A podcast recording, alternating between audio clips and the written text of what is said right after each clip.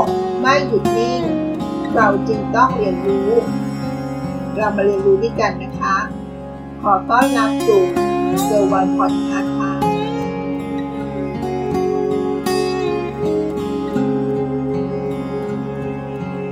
เราทุกคนก็จะเห็นว่าการเรียนรู้ในวันนี้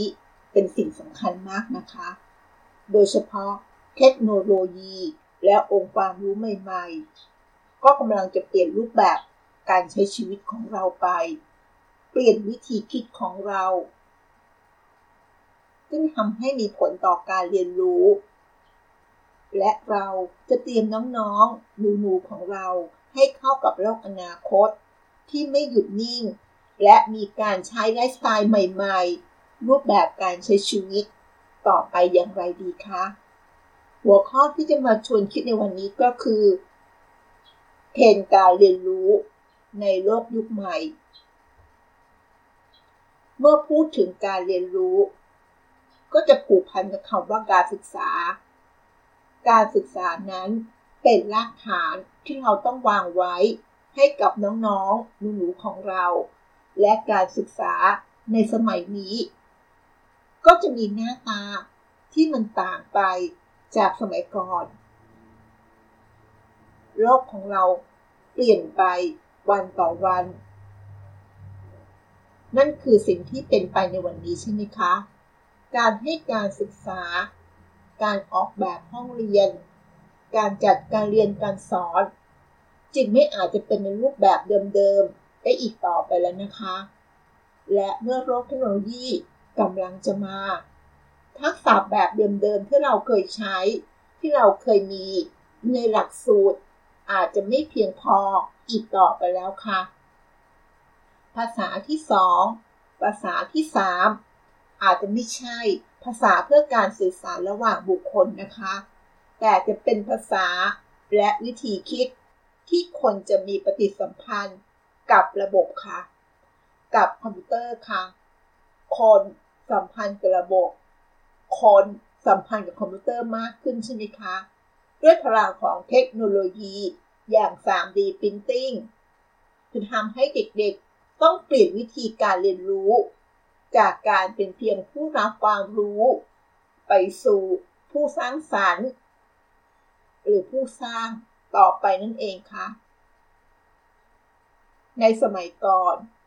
ห้องเรียนของเราก็จะเป็นห้องเรียนสี่เหลี่ยมใช่ไหมคะ เด็กก็นั่งกันเป็นแถวๆ ซึ่งอาจจะไม่ใช่รูปแบบการศึกษาที่เข้ากับศตวรรษใหม่อีกต่อไปแล้วนะคะ ในบทความนี้เขาก็ได้รวบรวมคีเทน หรือกระแสสำคัญ7แนวทางด้วยกัน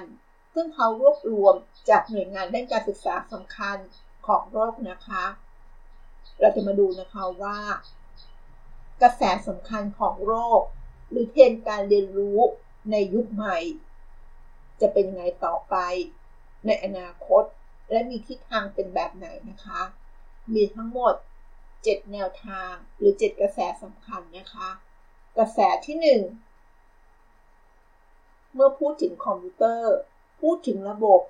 เราจะสื่อสารกับสิ่งนั้นได้ สิ่งนั้นก็คือ coding literacy ค่ะ เมื่อโลกของเราเข้าสู่ยุคดิจิตอล หุ่นยนต์ AI ก็จะยิ่งมีความสำคัญกับโลกธุรกิจ และการผลิต ภาษาสำคัญในโลกนี้ ในโลกยุคต่อไป จึงไม่ใช่ภาษาที่ใช้ในการสื่อสารระหว่างคนนะคะ แต่จะเป็นภาษาที่เราใช้ในการสื่อสาร ใช้ทำความเข้าใจ และจัดการระบบของคอมพิวเตอร์ ทักษะความเข้าใจเรื่องของการโค้ดและการเขียน หรือเรียกว่า coding จึงเป็นทักษะสำคัญ ในรูปแบบของภาษาอีกแบบหนึ่งนะคะ ซึ่งจะถือว่าเป็นทักษะที่สำคัญสำหรับทุกคนนะคะ ซึ่งที่พูดแบบนี้คุณที่เป็นผู้ใหญ่ในวันนี้ไม่ต้องตกใจนะคะ แม้เราอาจจะ รู้สึกว่าการที่จะไปเรียนรู้ภาษา coding อาจจะเป็นเรื่องที่ยากสำหรับเราสักนิดหนึ่งเพียงแต่เราก็ควรจะปรับตัว ให้เท่าทันภาษาเหล่านี้ในแง่ของความเข้าใจ ในแง่ของการสื่อสาร ซึ่งคงไม่ได้หมายถึง เราต้องไป coding เองนั่นเองนะคะ แต่ยังไงก็ตาม ถ้าเราสามารถเรียนรู้ และสามารถโคดดิ้งหรือเข้าใจสิ่งเหล่านี้ได้ ก็จะเป็นสิ่งที่ดีไม่น้อยเลยนะคะ มาดูกระแสที่ 2 นะคะ student as creator ค่ะ นักเรียนจะเป็นผู้สร้าง จากที่เราเคยวางเอาไว้นะคะว่า ผู้เรียนในห้องเรียนสมัยก่อน จะเป็นแค่ฝ่ายรับ และเรียนรู้สิ่งต่างๆ แต่ในโลกยุคใหม่ โลกยุคต่อไปด้วยพลังของเทคโนโลยีที่เปิดโอกาสให้ใครก็ตามนะคะ ที่สามารถผลิต สามารถสร้างผลงานของตัวเองได้ เพียงแค่คอมพิวเตอร์หนึ่งเครื่อง หรือมือถือ นักเรียนในโลกของการสร้างสรรค์ ก็จะเปลี่ยนบทบาท จากผู้รับเป็นผู้สร้าง ต่อไปนะคะ จาก passive to active ค่ะเราก็จะมีนักเรียนที่สร้างสรรค์ สามารถสร้างผลงานที่น่าตื่นเต้น จากโทรศัพท์มือถือเพียงเครื่องเดียวของเรา หรือจากโปรแกรม ในคอมพิวเตอร์ที่บ้าน และก็คาดว่าในอนาคต เทคโนโลยีเหล่านี้ อย่างกรณีของเครื่องพิมพ์สามมิติที่กำลังจะมาถึงนั้น จะทำให้อนาคตข้างหน้าของเรา จะสร้างสรรค์และผลิตผลงาน ที่เรียกว่า เป็นสิ่งที่ไร้ขีดจำกัด นักเรียน และการให้การศึกษาในโลกสมัยใหม่ ก็จะกลายเป็นผู้ผลิต ไม่ใช่แค่นั่งเฉยๆ แล้วก็รับการเรียนรู้แบบนิ่งๆ ในสมัยก่อนอีกต่อไปแล้วนะคะ นักเรียนหรือผู้เรียนในยุคใหม่ จะเปลี่ยนมาเป็นผู้สร้าง ผู้ผลิตผลงานต่างๆ ของตัวเองต่อไปค่ะ กระแสที่ 3 นะคะ empathy and emotion understanding การศึกษาคือการสร้างมนุษย์ ไม่ใช่สร้างหุ่นยนต์ ใช่ไหมคะ ยิ่งต่อไปเรากำลังก้าวสู่ยุคเทคโนโลยี soft skill ที่เป็นทักษะแบบมนุษย์ ที่พ้นไปจากเรื่องของการงาน ก็คือทักษะของความเข้าใจ และการมีปฏิสัมพันธ์กับผู้คน จะเป็นทักษะหรือ soft skill ที่สำคัญ จึงเป็นสิ่งที่โลกแห่งการทำงานกำลังต้องการ soft skill ทางด้านนี้นะคะ ในเรื่องของประเด็นความรู้สึก ความนึกคิด ความเข้าใจผู้อื่นถ้าเรามองภาพรวมก็เป็นการส่งเสริมความเป็นมนุษย์ ความเป็นคน เพิ่มเติมไปอีกนิด ก็คือความเข้าอก ความเข้าใจ ทั้งต่อตนเอง และต่อผู้อื่น ซึ่งจะเป็นอีกทักษะหนึ่งที่สำคัญของคนในยุคแห่ง AI ต่อไปค่ะ กระแสที่ 4 นะคะ collaborative learning เรามักจะคุ้นชินกับความสำเร็จส่วนบุคคล เชิดชูความเป็นอัจฉริยะของเด็ก คนใดคนหนึ่ง แต่ความเป็นจริงแล้ว เราต่างเข้าใจได้นะคะว่า โลกของความสำเร็จ และโลกของการทำงาน การแก้ปัญหาต่างๆ จะเกิดขึ้นได้จากการร่วมมือ ยิ่งในโลกทุกวันนี้ เทคโนโลยีกลายเป็นเครื่องมือ ที่ช่วยในการเชื่อมโยง และแก้ปัญหาต่างๆค่ะ มาดูตัวอย่างนะคะ การทำงานร่วมกับคนอื่น ผ่านแพลตฟอร์มของ Google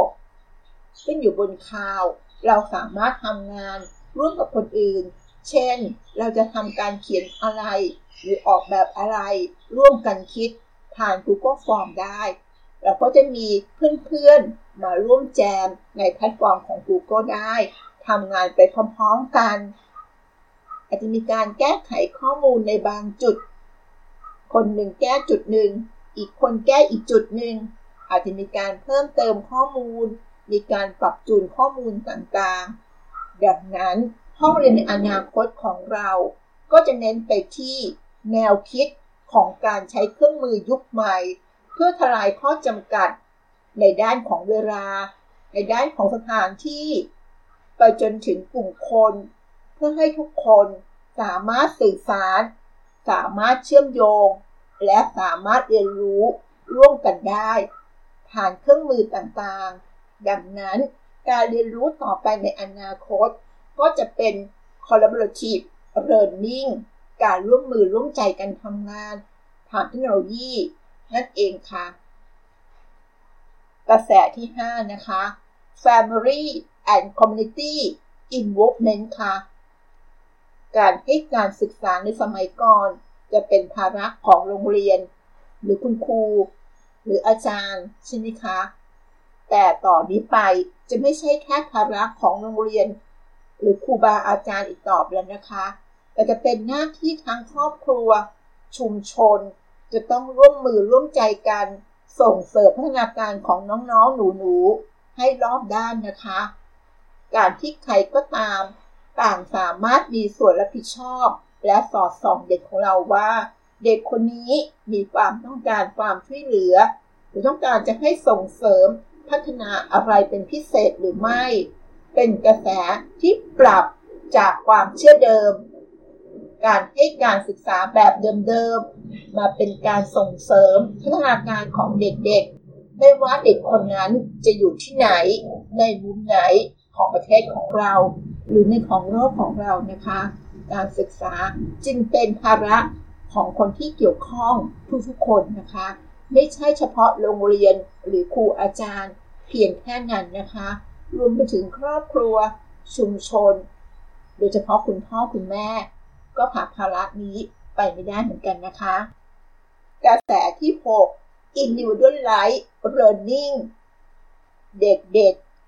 น้องๆหนูๆของเรา ก็จะมีลักษณะพิเศษ มีความสามารถเฉพาะบุคคล ปัญหาการเรียนรู้ในแบบเดิมๆ คือการตั้งมาตรฐานแบบเดียวขึ้นมา แล้วก็ใช้กับเด็กทุกๆคนเหมือนสมัยก่อน จะไม่เวิร์กแล้วนะคะ นักการศึกษาสมัยใหม่ เห็นความสำคัญ ในแง่ของความแตกต่างของน้องๆหนูๆของเรา ก็ต้องการรูปแบบการเรียนรู้ที่เฉพาะ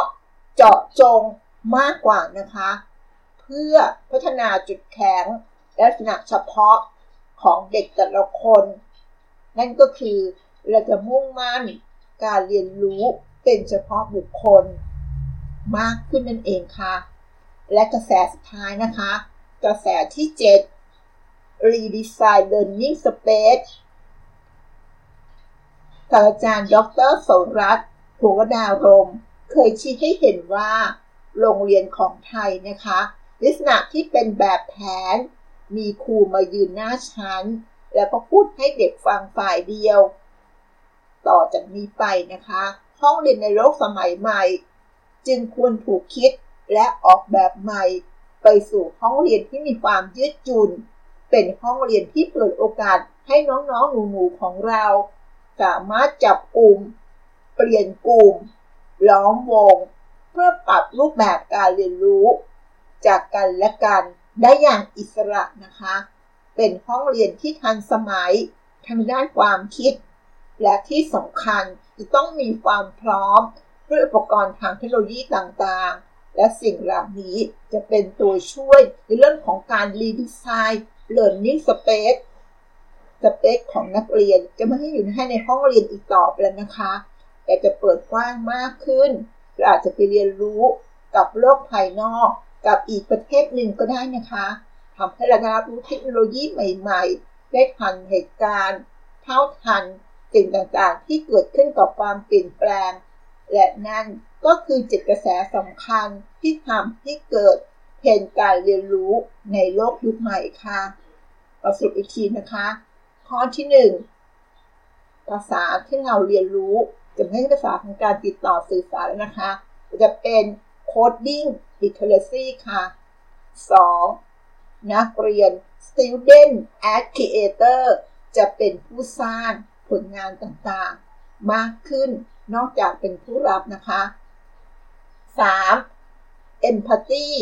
and emotion understanding ความเข้าใจ ความรู้สึก ความนึกคิดของผู้อื่น จะมีการส่งเสริม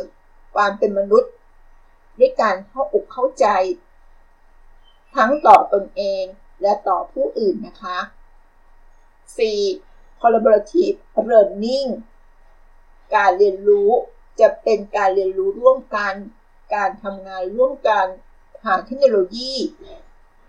เข้ามาช่วยในการทำงานส่วนนี้นะคะ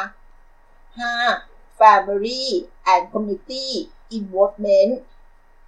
ความรับผิดชอบของน้องๆหนูๆของเรา จะไม่ใช่แค่โรงเรียน แค่คุณครู แต่จะเป็นทั้งครอบครัว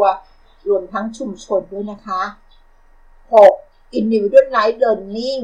การเรียนรู้ก็จะเป็นเฉพาะบุคคล มุ่งถึงความแตกต่างของน้องๆหนูๆเป็นสำคัญนะคะ และประการสุดท้าย redesign redesigning learning space พื้นที่การเรียนรู้ จะถูกออกแบบให้มีความยืดหยุ่นมากขึ้น เปิดโอกาสให้น้องๆหนูของเรา สามารถปรับเปลี่ยนรูปแบบการเรียนรู้ได้อย่างอิสระต่อไปนะคะ นั่นก็คือเทรนด์การการเรียนรู้ในโลกยุคใหม่ ที่จะเกิดขึ้นต่อไป จริงๆ ก็เริ่มมีการสอบเขาเป็นเรื่องเหล่านี้บ้างนะคะ และต่อไปในอนาคต ก็น่าจะมีความเห็น ในเรื่องนี้อย่างชัดเจนมากขึ้นต่อไปค่ะ ยังไงเราก็ต้องเรียนรู้กับน้องๆหนูๆด้วยนะคะ จะได้ไม่ตกเทรนจะได้เท่าทันเทคโนโลยีต่างๆ ที่เกิดขึ้นมา มีการปรับเปลี่ยนรูปแบบตลอดเวลาทำให้สมองของเราเกิดการเติบโต และมีการพัฒนาได้ดียิ่งขึ้นด้วยนะคะ ขอบคุณที่รับฟัง แล้วพบกันใน EP หน้า สวัสดีค่ะ